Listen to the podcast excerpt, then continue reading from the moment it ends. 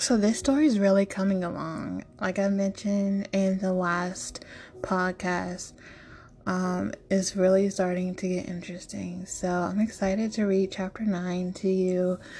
Um, again, this is Supernatural Academy um, by Maria Grant. If you want to support the artist, you can go to Amazon, search for Maria Grant, um, Supernatural Academy or you can like, share the podcast, continue to support the artist.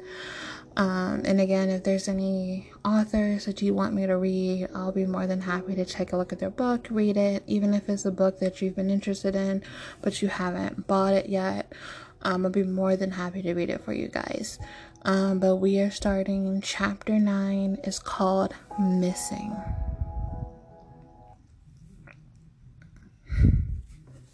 Reed is worried. It's been an hour, and Max has not shown up, nor has he called or responded to Reed's messages. Reed went to the dorm where Max stays in, but no one has seen him for a couple hours. Max's phone just rings and rings and rings, and Reed bites on his thumbnail and takes out his phone and texts Anders. His twin states he can't talk right now because of Kaya drama, so Reed takes texts Yates next, who says he's on the way. Reed walks back to the library and sits on the front steps, legs shaking with nerves. With the killer druid on the loose, now Max is maybe missing. He's on high alert right now. Yates shows up with Sophie, Declan, and Malcolm in tow. Reed raises a brow but doesn't question it out loud. They were bored. Yates simply replies. Concerned, Sophie glares at the taller teen who had just spoken. Should we check the woods? It might not be safe. Malcolm rubs on his chin. Maybe we should find a teacher to talk to his alpha? Good luck finding a teacher. They tend to disappear when you need them the most at this school. Declan responds as he stretches alpha it is, then Yates rolls his neck before starting to walk. They stay in the Western Commons, right? Reed nods his head.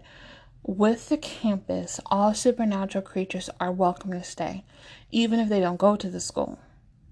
There are four sections of housing the Western, Eastern, Northern, and Southern Commons. Everyone can stay where they want, but most tend to house with their own kind or people they know. The Western Commons are mostly filled with werewolves and other shifters. Yates begins to walk to where the werewolves are. As they reach the housing community, he stops and turns behind them. I better do this alone, Yates informs him. It's true though. Reed, Anderson, Declan are notorious for fighting with werewolves. None of them will be welcomed. Sophie shot down about three werewolves, so they're still a bit better. Then there's Malcolm, whom they hate because they fear he'll be able to read their darkest secrets. That leaves Yates. He walks through various houses he walks past various houses, ignoring some little kids playing basketball on the street. He walks about two more blocks before he stops at a massive house that could rival his own. It's an ancient Victorian style home, and he walks up to the door only to have it open automatically. Standing in the doorway is a large man, both in height and in size. Alpha Desba is from the Navajo tribe, and his name loosely translates to war. He stands at around six five, with large and well toned arms. He's completely solid in the waist, has legs that look like they'll crush you, and has long brown hair that falls halfway down his back. He resembles a slightly lighter, a slightly lighter and tanner version of Jason Momoa. Yates remains calm, like he always does, and greets the man with an initial head nod, keeping his eyes to the ground as a sign of respect. You can look up, the man grumbles, and Yates does so with permission. It's about a member of your pack, Max. Despa is already on alert, arms flexing as he folds them across his wide chest. What did he do now? The Alpha demands to know. He never shut up to tittering. Yates goes in for the kill. His roommates haven't seen him. He doesn't respond to his phone either. Just wanted to let you know in case you wanted to go search for him. Sophie is already telling her mom. The alpha narrows his eyes. His mom just spoke to him about five hours ago. The alpha tilts his head to say, A kid goes missing for a few hours and the headmistress needs to know, along with the kid's alpha? Yates would panic at the quick calculation, but he's far too calm and practiced at lying on be caught with his pants down. Rita's his tutor and he likes to worry, Yates admits. Pattern is really important to him.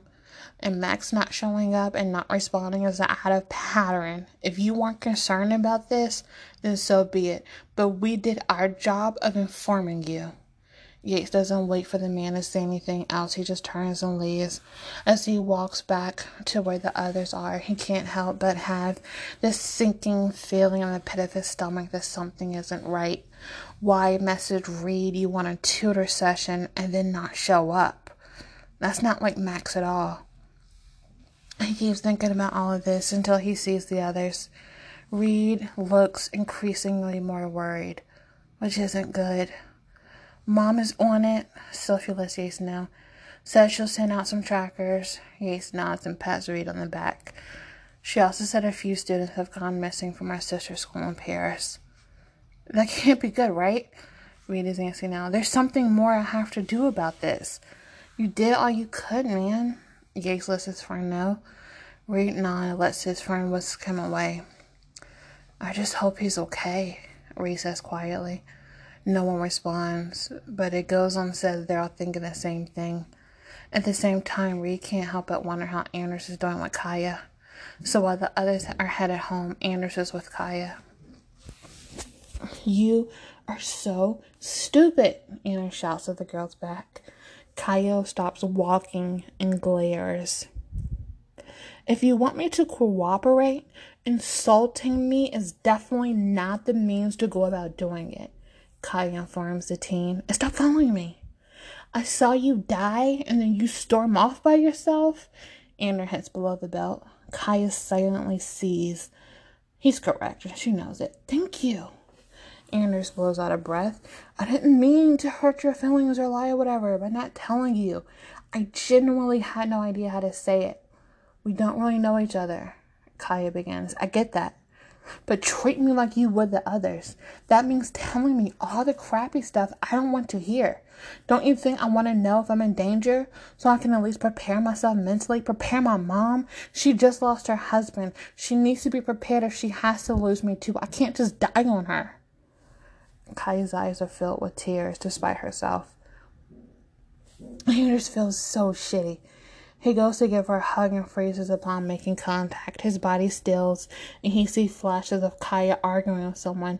The, bl- the wind blows dangerously hard, and then the scene fades to black just as he hears a scream of someone's name being called. He blinks and releases her hold.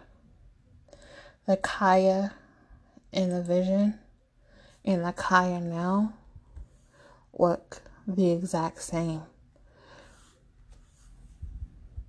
Like even down to the hairstyle and length.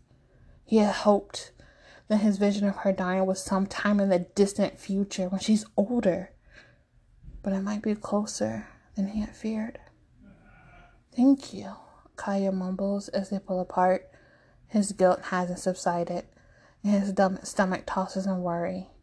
He wants to see the whole picture before he tells her anything more. He just hopes he doesn't wait too long. Come on, tells her, Let's walk back. So they do. They head back to an empty house filled with pizza. They eat and wait for the others to come. Once the others return, the seven of them spend the rest of the night watching movies and just being teenagers, trying not to worry too much about the world around them. Waking up the next morning, Kaya feels tired, but determined to make the most of the day. So here she is in the library, determined to find out more about druids and rituals. She's found some ancient dark books that mention druids. She finds a quiet spot in the bag to read. Just as she opens the book, a body sits down beside her. She turns and sneers as she finds Chase smiling at her. You might not be able to read body language and context clues, but maybe you can understand plain English. Kaya starts as she lowers her book to the table. I don't want anything to do with you. Stop it. She's a lot harsher than she intended to be, but she's frustrated.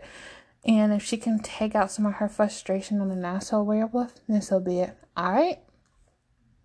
Chase raises his hands in silent surrender. I just came to tell you that yes, I have been nice to you for a specific reason. Kaya hates to admit it, but he has her attention. There's something you should know, and it's about your father. It's why you're really here at the school and why he died. Kaya stills, and her heart starts racing in her chest. She knows she'll regret this, but she can't help it. She's weak. Tell me everything.